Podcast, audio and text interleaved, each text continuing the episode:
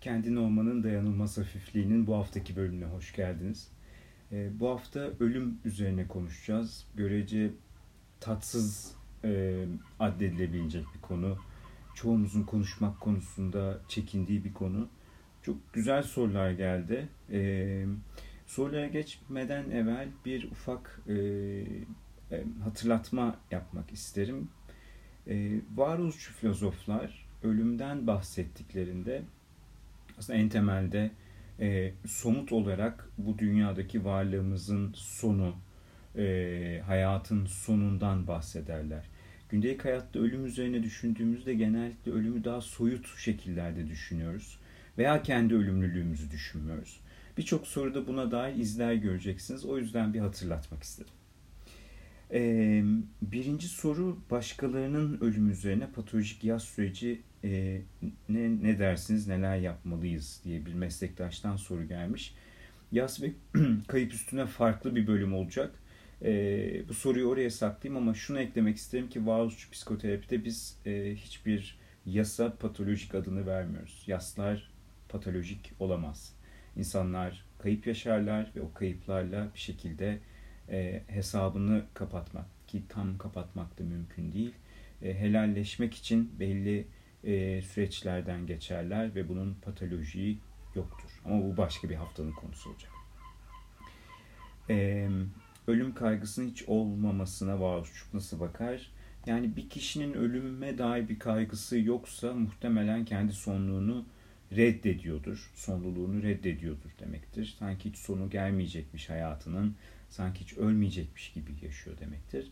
Ve bu çok e, buna çok olumsuz bir şey olarak bakıyoruz. Çünkü kendi sonluluğumuzu ufkumuzda tutmazsak bir şekilde e, o zaman hayattaki canlılığımızı da kaybederiz ki canlılık da önümüzdeki haftanın konuları arasında olacak.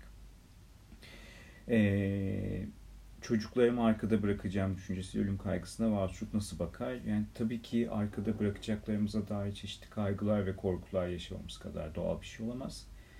Ama en fenomenolojik seviyede baktığımızda e, ben öldükten sonra e, arkamda kalanlarla benim bir işim kalmayacak. E, canlıyken arkamda kalanlara dair endişe edebilirim, tedirgin olabilirim. Ama öldükten sonra aslında bunun da hiçbir anlamı kalmayacak. Çünkü ben artık var olmayacağım. Kendi ölümümden çok sevdiklerimi kaybetme korkusuna nasıl bakmalı? Bunu yine kayıp ve yaz konusunda işlemekte fayda var diye düşünüyorum. Ee, varoluşçular ölümden bahsettiğinde sıklıkla kendi ölümümüz, kendi sonluluğumuza değinmeye çalışırlar. Ölmekten değil ama kafadaki ölüm senaryolarından korkmaya nasıl bakarsınız? Kafadaki kimin kafasında diye bir sormak isterim. Tahminimce bu soruyu soran kişinin kafasındaki ölüm senaryolarıdır. Ee, bunun da ben direkt olarak ölüm konusuyla ilgili olduğunu düşünmüyorum. Ee, nasıl öleceğimize dair endişeler, kaygılar e, en temel en temelde ya bir belirsizlik tedirginliğidir ya da acı çekmekten çekindiğimiz içindir. Yani acı dolu bir ölüm tahayyül ediyorsam haklı olarak bundan korkarım ama bu ölümden korktuğum için değil, ölümden çekindiğim için değil, acı çekmekten çekindiğim, acı çekmekten korktuğum içindir. Sorulara devam edelim bakalım.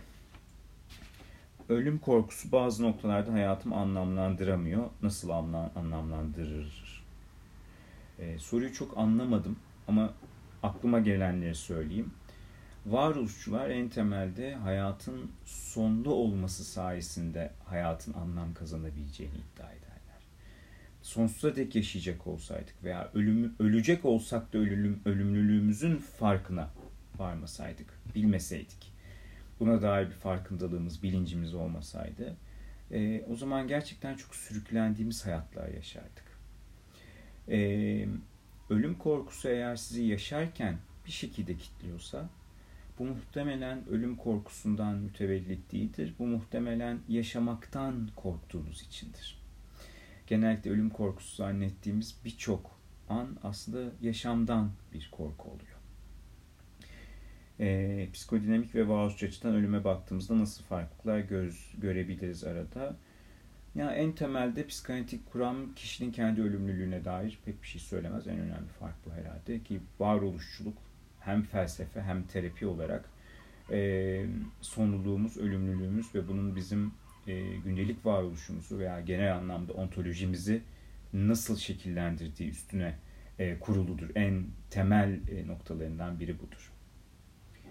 Ölüm tüm sisteme aitken neden yıllardır ölümle olan bağımız bu kadar zayıf ve korku üzerine? Güzel soru. Çünkü farkındayız. Çünkü öleceğimizi biliyoruz, bilincindeyiz. Ee, varsayımımız o ki sistemdeki diğer hiçbir unsur öleceğini bizim kadar bilmiyor. Gerçi bilmiyoruz onlara sorma şansımız olmadı. Ee, biliyorlar mı, bilmiyorlar mı diye ama e, biliyor olmakla ilgili bir derdimiz var. E, bu bilgiyi, bu farkındalığı taşımakta bir zorluk çekiyoruz.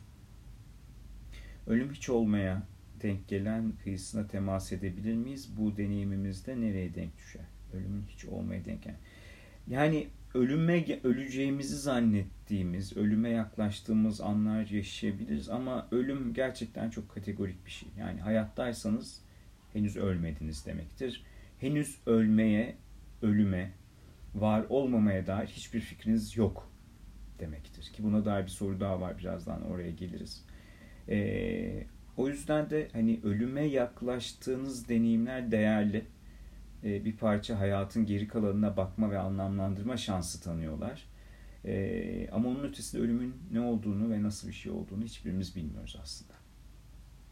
İnsanın kendi ölümünden çok sevdiklerinin ölümünden korkması. Buna cevap vermiş oldum. Ee, bu aslında kayıpla ilgili bir şey. Kaybetmekten korkuyoruz ama kendi ölümümüzle alakalı değil. Ee, bir insan hayatta olmasına rağmen sizin hayatınızda değilse ölümüyle eşdeğer sayılır mı? Zor bir şey yani sevdiğiniz veya sevmediğiniz hayatınızda önemli bir role sahip e, bir fonksiyona sahip bir mesela bir ebeveyniniz hayattaysa ama sizin hayatınızda değilse tam anlamıyla ölüme eşdeğer değil. Bu noktada bir varoluşçuluğa geri dönmek istiyorum. Varoluşçuluğun ölümle ilgili en çok altını çizdiği şey benim veya bir başkasının ölümü benle veya o kişiyle alakalı ihtimallerin sonu demektir. Eğer ben annemle görüşmüyorsam ama hayatta olduğunu biliyorsam bir yerlerde hala daha o kişiyle ilgili ihtimaller var. Bir özgürlük alanı var demektir. Ama o kişi öldükten sonra bu ihtimalleri kaybetmiş olacağız. Aynı şey kendi ölümlülüğüm için de geçerli. Hala hayattaysam hayatımı milyonlarca farklı şekilde yaşama imkanına ve özgürlüğüne sahibim. Öldüğüm noktada bitiyor bu ihtimaller. O yüzden arada büyük bir fark var derim. Ölünce ölmüş olur mu insan?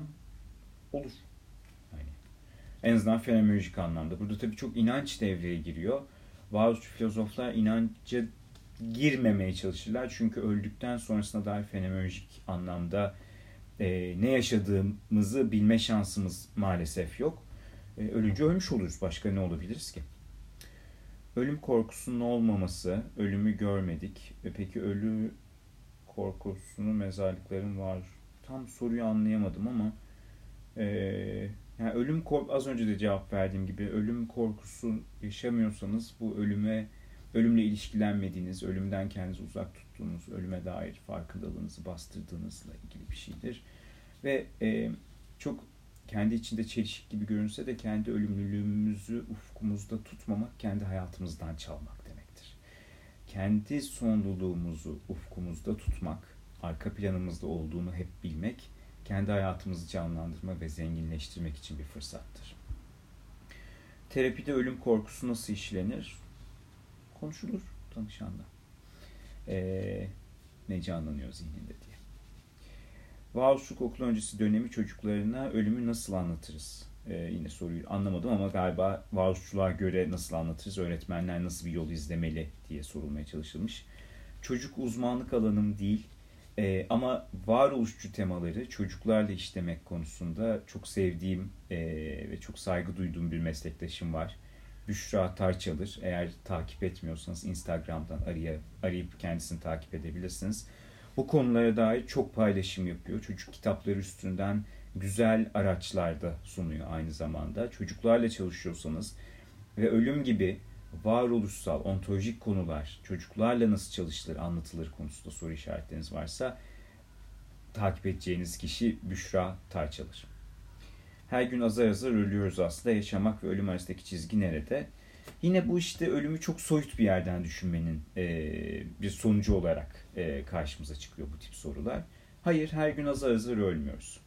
Hayattaysak hayattayız. Hayattaysak hala ihtimallerimiz var ve özgürlüğümüz var demektir. Öldüğümüzde ihtimallerimiz bitiyor.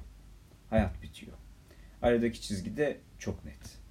O hayatın sonlandığı nokta. Salt ölüm korkusu sebebiyle gerçekleştirilmeyen intihar fikrine Walsh nasıl bakar? İyi bakar. Yani iki de yapmıyor kişi diye bakar. Ee, bunu tabii daha bir terapist ve klinik psikolog olarak cevap verdim. Ee, başka nasıl bakabilir? Ee, bu arada parantez içinde bu konuda çok soru geliyor. Aslında kimse ölümü de arzulamaz.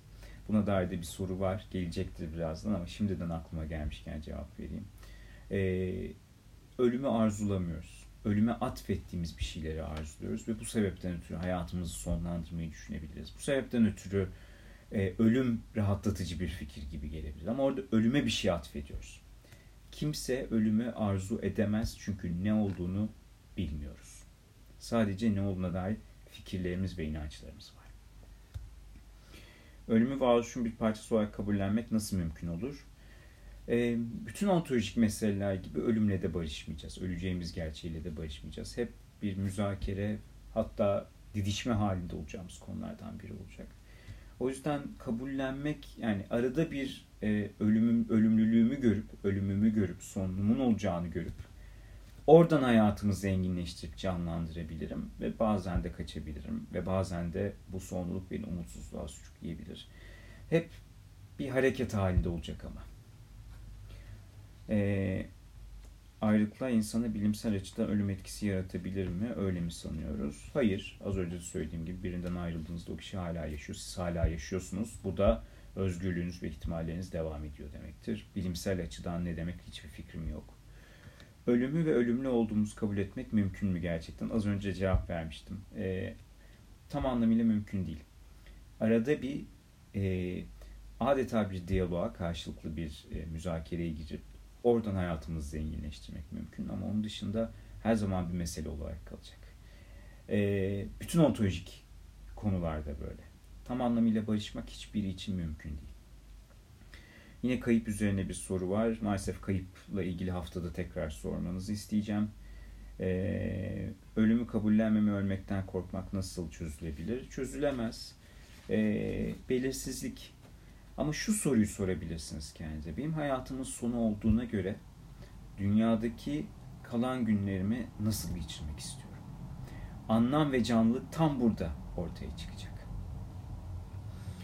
Ee, yine bir kayıp sorusu var. Kayıp sorularını kayıp ve yaz haftasına bırakıyorum. Ee, bir yakının öldüğünü kabul etmeme bu perspektifle nasıl yorumlanabilir?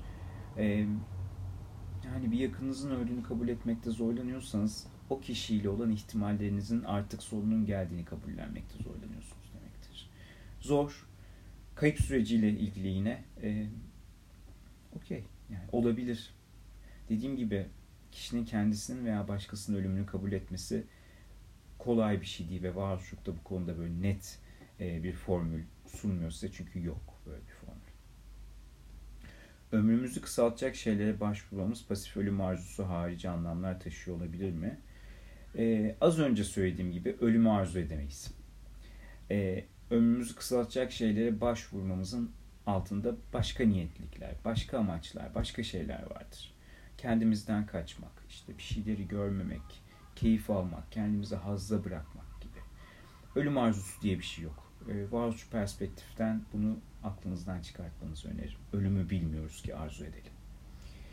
Ee, hiçlik sorununa cevaben seçimler yapmamayı seçmek ölme ve yaşama kaygısı mıdır?